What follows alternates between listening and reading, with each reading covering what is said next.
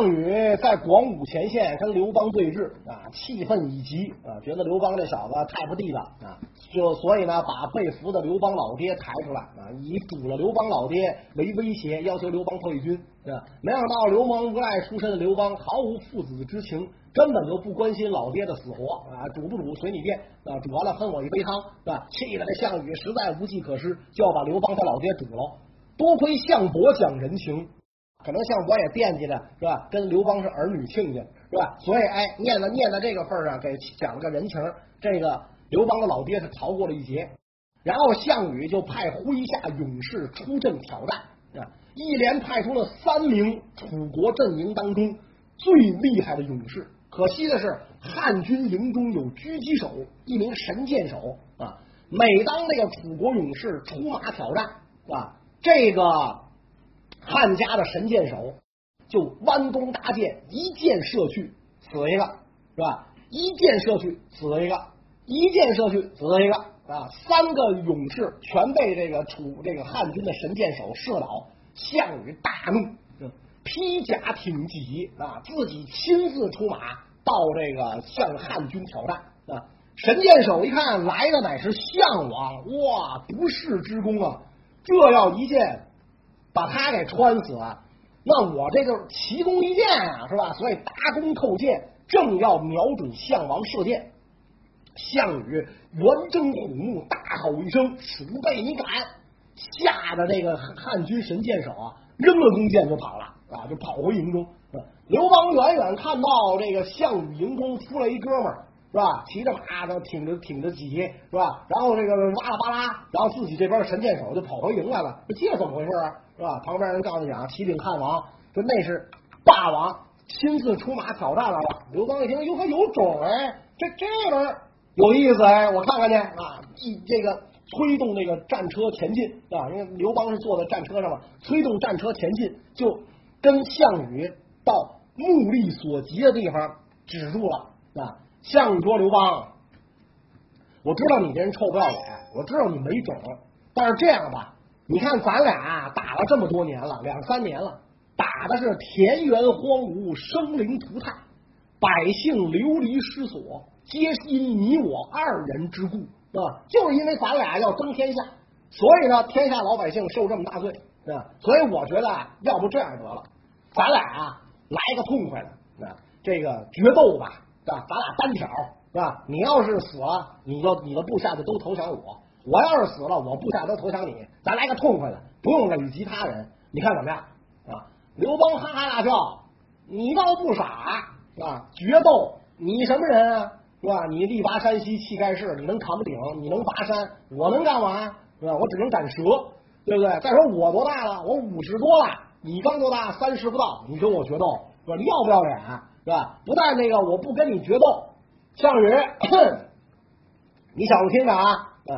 你这个人太不地道，是吧？我为什么要出兵伐你？因为你有十大罪状，你违背先约，封我到蜀汉为王，其罪一也。你假托怀王之命，杀害亲子冠军宋义，其罪二也。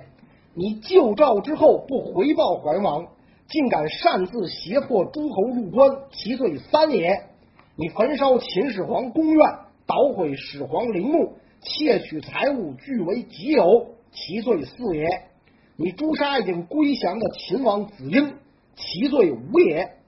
你采取欺诈手段，活埋已经归顺的二十万秦族，其罪六也。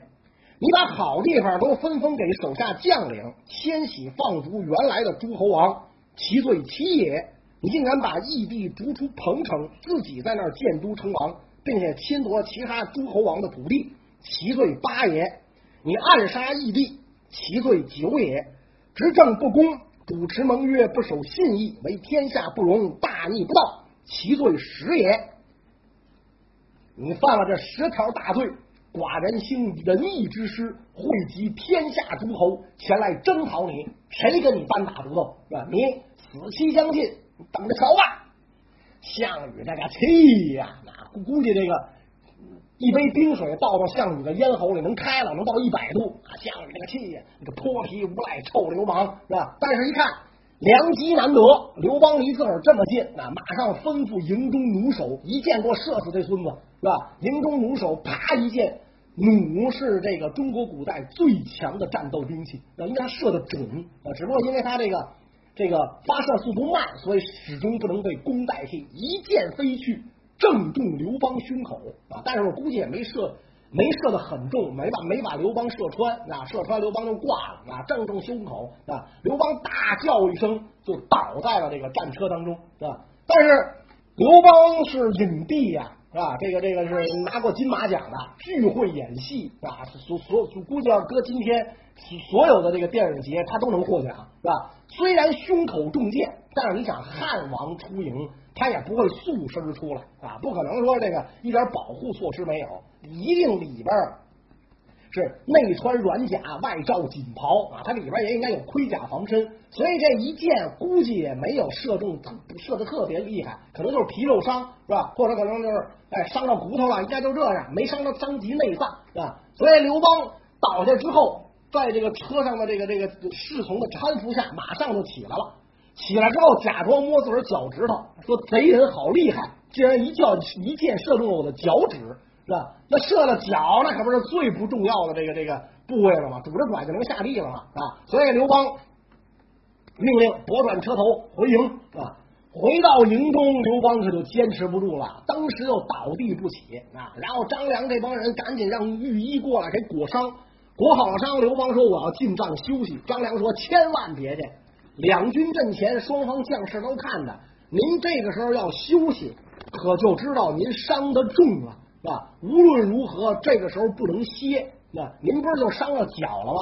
伤了脚至于歇吧，赶紧起来啊！坐到车上检阅部队啊，证明您没事啊。刘邦一想，子房说对啊，就赶紧起来啊，把这个这个这个把这个伤裹好啊，裹着伤啊，然后勉强坐在车中，向这个三军将士挥手示意，同志们好啊！大家又看首长没事是吧？啊，这个仗仗还能打啊！所以这样一来的话，这个结束了跟项羽的对峙，回到城皋赶紧养伤啊，伤势倒不是很重啊，所以这个应该很快啊能够痊愈啊。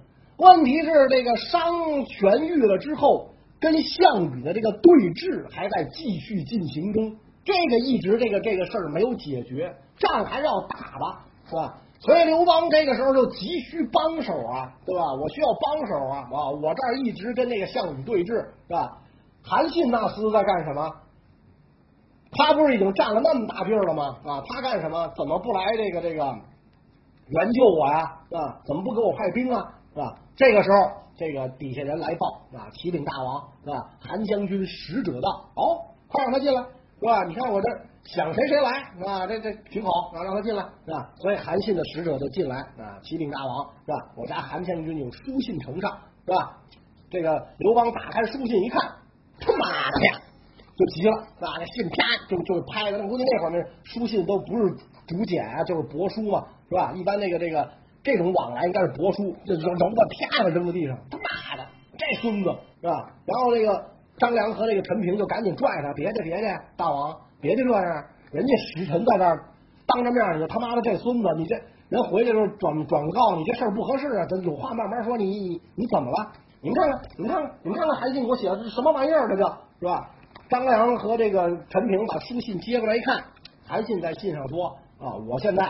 平定了这么大地方，尤其是我平定了齐地，是吧？原来呢，这个跟我一块儿打赵国的张耳，已经我推荐他，那您封他为赵王，镇守赵地，所以相当于呢，咱们这个汉家呀有了一个稳固的侧翼。现在呢，我虽然平定了齐地，是吧？可是齐国百姓不服，啊，这个战乱风起，所以呢，我要安抚齐地，我要安抚齐地呢，我就得有个头衔。我现在呢，这个。这个 level 不够啊，这 title 太小啊，所以您看我能不能在齐地做假王啊？假就是父或者代理的意思，我能不能做假王？那、啊、这样的话，您给我这么一个这个衔儿呢，我也好在这儿啊，好好的经营，哎，帮助您经营齐地。刘邦说：“你看韩信这臭流氓哎啊，他原来就是一钻裤裆的，看到？结果我现在拜他为大将军，我拜他为大将军可以了吧？”啊，这这还不行啊！这个这哎，这孙子居然跟我说他要做齐王，你这是人吗？这人能干这种事儿吗？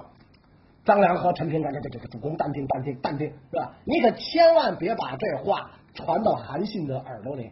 韩信平定北方，麾下三十万众，现在他是咱们跟楚国，他帮哪头哪头赢。您可一定要明白这一点，千千万万万万千千，您别生气，是吧？韩信不叫封王吗？你封不封他都是王，你不封他自立为王，能你能把他怎么样？是吧？你现在有跟这个跟项羽还在前线对峙着呢，你有能力到这个齐地去把韩信的兵夺回来，收了韩信的兵权吗？刘邦一听，哎呀，也是啊，是吧？那怎么办啊？是吧？你真封他为王了、啊？哦，刘邦明白了。啊，影帝嘛，巨入戏，演的倍儿快啊！刘邦抖着那封信，跟韩信的使者说：“你们家韩将军忒小家子气，什么玩意儿啊！我就看不起这种人。